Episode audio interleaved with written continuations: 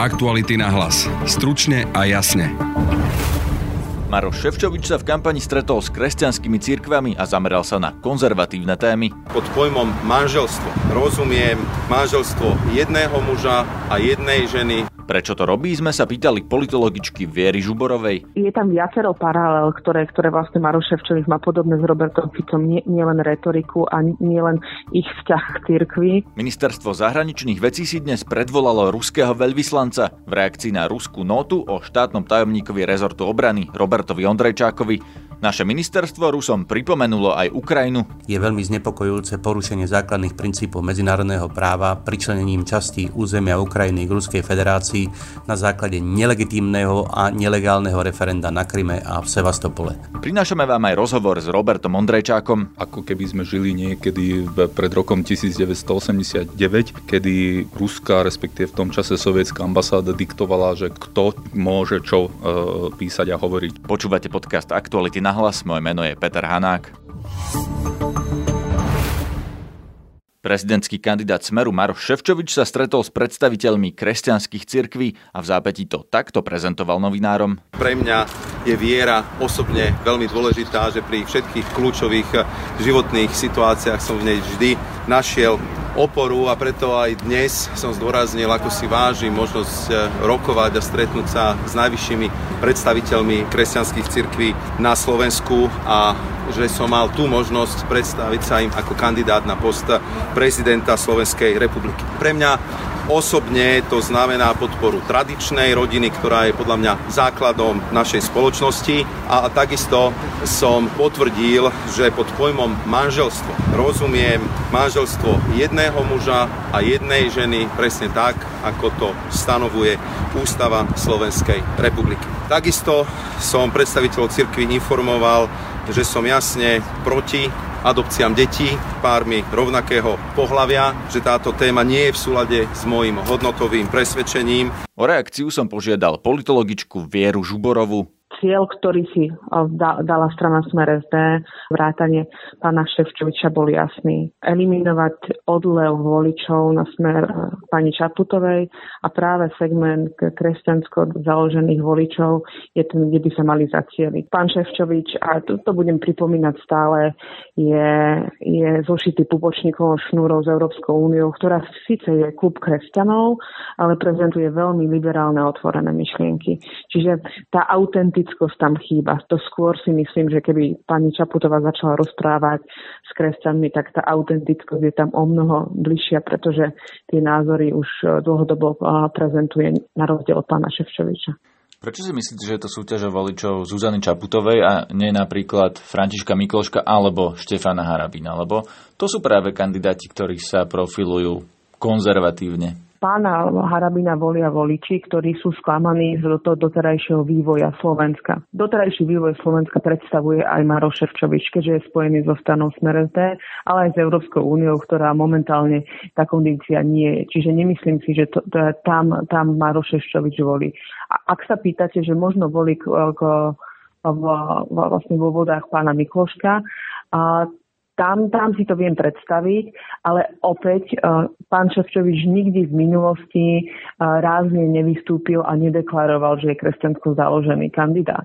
Čiže to, toto stále si myslím, že, že, že je to namierené práve uh, voči pani Čaputovej, aby ako keby demaskoval jej snahu byť kandidátom všetkých, nie, nie len tých progresívnych liberálov. Niektorí vlastne voliči pána alebo voliči, pá, voliči Smeru SD budú voliť pána Harabina. Takže tam si nemyslím, že pán, pán Ševčovič loví v týchto vodách. Práve preto, že niektorí voliči Smeru alebo aj SNS a teda tejto vládnej koalície mm-hmm. budú voliť Harabina, nemal by práve preto Ševčovič loviť v týchto vodách? Tak a viete, a racionálne, čo by im mal ponúknuť? Vystúpenie z Európskej únie ako jeden z najvyšších čelných predstaviteľov? Napríklad hovorí, že proti, proti registrovaným partnerstvám, proti adopciám detí, homosexuálnymi pármi a, podobné veci, to je v súlade s tým, čo hovorí Štefan Harabín. To, čo urobil pán Ševčovič poprvé, je, aby deklaroval, že, že stále strana Smer SD je jedna z najsilnejších strán a deklaroval to tým, že stále majú dobré vzťahy s církvou. Čiže ako keby uistil tých, ktorí, konzervatívnych voličov, ktorí ešte nevedia, na ktorú stranu sa prikloniť, aby ich uistil, že strana Smer SD nezabudla na, na dobré vzťahy s církvou a ani v rámci alebo v pozícii prezidenta. Robert Fico v roku 2014 pred prezidentskými voľbami, keď kandidoval on, tiež sa prihlásil k, k kresťanstvu, vtedy mal svoje známe video s Marekom Maďaričom, kde rozprával o tom, že, je, že aj on mal birmovku napriek svojej komunistickej minulosti. Vidíte paralelu v tom, čo spravil teraz Maroš Ševčovič s tým, čo urobil Robert Fico v 2014? Tak je tam viacero paralel, ktoré, ktoré vlastne Maroš má podobné s Robertom Ficom, nie, nie len retoriku a nie len, nie vlastne ich vzťah k cirkvi, ale aj napríklad, keď si všimnete billboardy, ktoré má pán Ševčovič, si ich porovnáte s billboardami a billboardovou komunikáciou pána Fica, sú, sú rovnaké. Tam, tam ne, nenájdete rozdiel jedine v tvárach, že tie tváre sú vymenené. Je to opäť biele pozadie, je tam opäť silná na, nacionalistická retorika, je tam opäť stav lajka. Ako, uh, ako keby tá strana zaspala tie zmeny spoločnosti, ktoré sú a stále sa prezentuje ako niečo stabilné, niečo tradičné a tou svojou tradičnosťou sa snaží komunikovať smerom dopredu. Ja neviem, že či, či, či vôbec pochopili, že už tá, táto taktika nie je vhodná v momentálnych momentálnom prostredí a spoločnosti, ktoré opäť volá po zmene. Takže tých paralel je tam o mnoho viacej a e, vnímam to aj na zmene retoriky, ktorú, ktorú pán Ševčovič za posledné dni preukázal. Ako by ste popísali tú zmenu retoriky? Začal byť veľ, veľmi jasná a veľmi cielená. E, doteraz sme ho vnímali ako, ako pána, ktorý, ktorý sa snažil o neutrálny tón, ktorý sa snažil prezentovať ako ten, ktorý zmierňuje síly na jednej alebo na druhej strane, je stále proeurópske, ale vy, vypočuje si vlastne aj názory tých, tých ostatných. A t- teraz zrazu jasne útočí na, na favoritku, ktorá je Zuzana Čaputová, aj s, tým, s vyhláseniami, ktoré, ktoré mal voči prezidentovi Andrejovi Kiskovi alebo vo, voči jej samotnej. Celú analýzu Viery Žuborovej nájdete zajtra na webe Aktuality.sk. Diplomatická roztržka medzi Slovenskom a Ruskom a vzájomná výmena protestných nót to spôsobil článok štátneho tajomníka ministerstva obrany za Most Hit Roberta Ondrejčáka pre denník ZME o 5. výročí ruskej agresie na Ukrajine a hlavne následná reakcia ruského veľvyslanectva na tento článok. Ruská ambasáda totiž nášmu ministerstvu poslala notu a vo verejnom liste napísala, že kým je úradník ako Robert Ondrejčák vo vedení vojenského rezortu, slovenská verejnosť sa nemôže cítiť bezpečne. Naše ministerstvo zahraničných vecí si dnes predvolalo ruského veľvyslanca a tiež mu odovzdalo notu, hovorí Juraj Tomaga z rezortu diplomacie, pričom cituje politického riaditeľa ministerstva Mariana Jakubociho. Je nepripustné, aby veľvyslanectvo verejne komentovalo a hodnotilo predstaviteľa príjmajúcej krajiny, v tomto prípade štátneho tajomníka Ministerstva obrany Slovenskej republiky. V súvislosti s diplomatickou notou, ktorú, ktorou veľvyslanectvo Ruskej federácie reagovalo na článok štátneho tajomníka, pána Roberta Ondrejčáka v denníku SME. Pán Jakubovci uviedol, že prezentované postoje a stanoviska neboli tlmočením oficiálnych pozícií vlády Slovenskej republiky. V tomto kontexte pripomenul, že z pohľadu ochrany bezpečnostných záujem Slovenska je veľmi znepokojujúce porušenie základných princípov medzinárodného práva pričlenením častí územia Ukrajiny k Ruskej federácii na základe nelegitímneho a nelegálneho referenda na Kryme a v Sevastopole. Potvrdil, že Slovenská republika plne a dôsledne rešpektuje princíp nemeniteľnosti štátnych hraníc a dodržiavania medzinárodného práva a v tomto kontexte podporuje suverenitu Ukrajiny a jej územnú celistvosť v medzinárodne uznaných hraniciach. S mikrofónom som bol za štátnym tajomníkom ministerstva obrany Robertom Ondrejčákom. Pýtal som sa ho, čo hovorí na to, že jeho článok vyvolal takéto reakcie. Ten text v podstate popisuje realitu, čo sa stalo, čiže Rusko anektovalo Krym, okupuje ilegálne Krym a realizovalo tam vojenské operácie. To sú tri veci, ktoré sú vo veľmi vysokej miere akceptované, či už e, v rámci stanovisk členských štátov NATO a Európskej únie, alebo aj v našich e, bezpečnostno-politických dokumentoch, vrátane teda bezpečnostnej stratégie.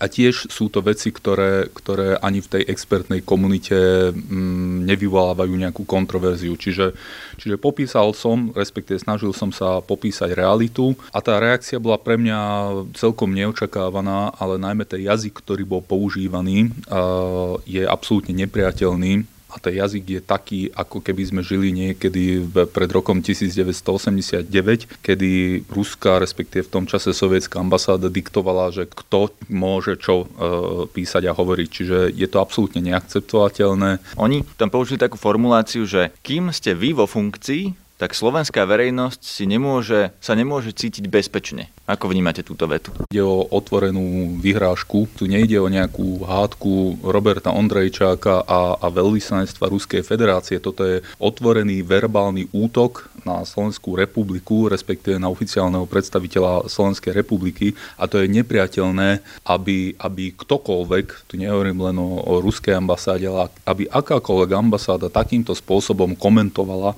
že kto e, zastáva akú politickú alebo ústavnú funkciu e, na Slovensku.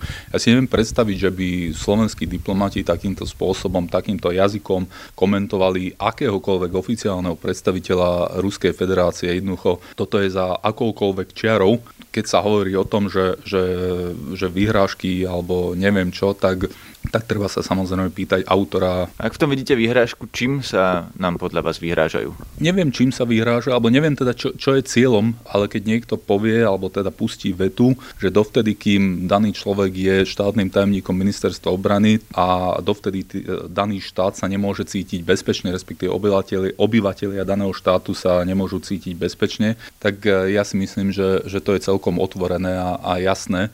Ale realisticky, Slovensko je členom NATO, čo nám hrozí od Ruska v Slovensku? To, že čo nám hrozí, to je, to je komplexná záležitosť a, a je to v podstate vo všetkých oficiálnych stanoviskách. Ja hovorím teraz konkrétne o tomto otvorenom liste, že toto je verbálny útok na suverenitu Slovenskej republiky a je to nepriateľné. Keby sme si odmysleli to, že je to diplomácia štátu, ktorá toto hovorí, čo nám hrozí od Ruska? Čo nám, čím sa nám oni vôbec môžu vyhrážať? Sú ďaleko od našich hraníc, máme spojencov, máme systém obrany. Prečo by nás to vôbec malo zaujímať, že oni používajú tak, takéto nejaké reči. Preto by nás to malo zaujímať, lebo sme suverénna krajina, sme sebavedomým e, štátom a sebavedomým, sebavedomým suverénnym členským štátom e, Európskej únie a NATO. A toto je nepriateľné jednoducho, aj keď samozrejme z tejto jednej vety nevyplýva, že, že tu bude nejaký otvorený konflikt, alebo neviem, keď narážate na toto, ale jednoducho toto je, toto je absolútne nepriateľný jazyk voči predstaviteľom suverénneho štátu.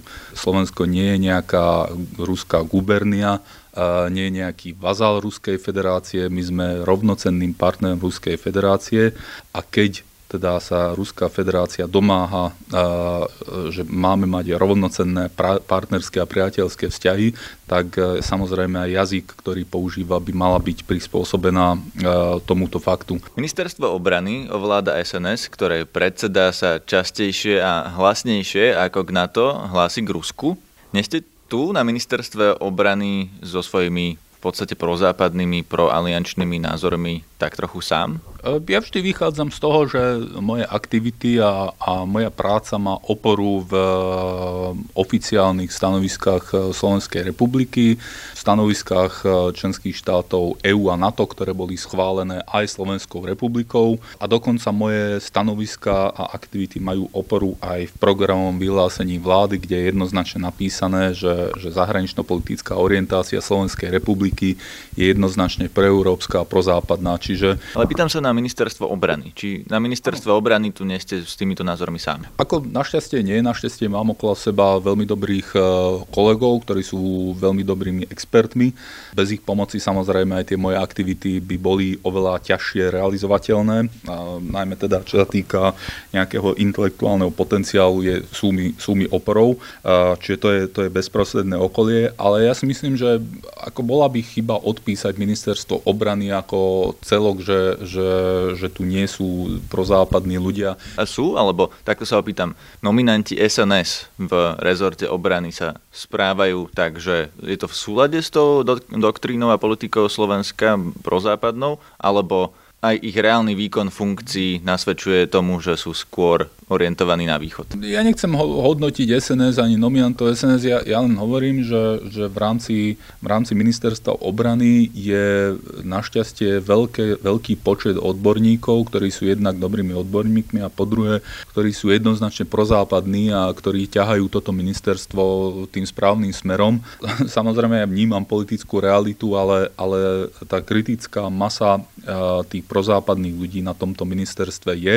Navyše ministerstvo obrany nie izolované, ale v týchto otázkach veľmi úzko spolupracuje napríklad s ministerstvom zahraničných vecí a v tejto otázke má ministerstvo zahraničných vecí veľmi, veľmi jednoznačný názor a, a je si myslím, že vo veľ, veľkej miere oporou uh, to, tomuto, alebo tohto, tohto smerovania aj, aj ministerstva obrany. Do podcastu sa nám zmestila len skrátená verzia rozhovoru s Robertom Ondrejčákom. Celý rozhovor nájdete zajtra na webe Aktuality.sk. Náš podcast vychádza každý podvečer, nájdete ho aj cez podcastové aplikácie a na facebookovej stránke podcasty Aktuality.sk. Na dnešnej relácii sa podielali Petra Mikulajčíková a Denisa Hopková. Zdraví vás Peter Hanák. Aktuality na hlas. Stručne a jasne.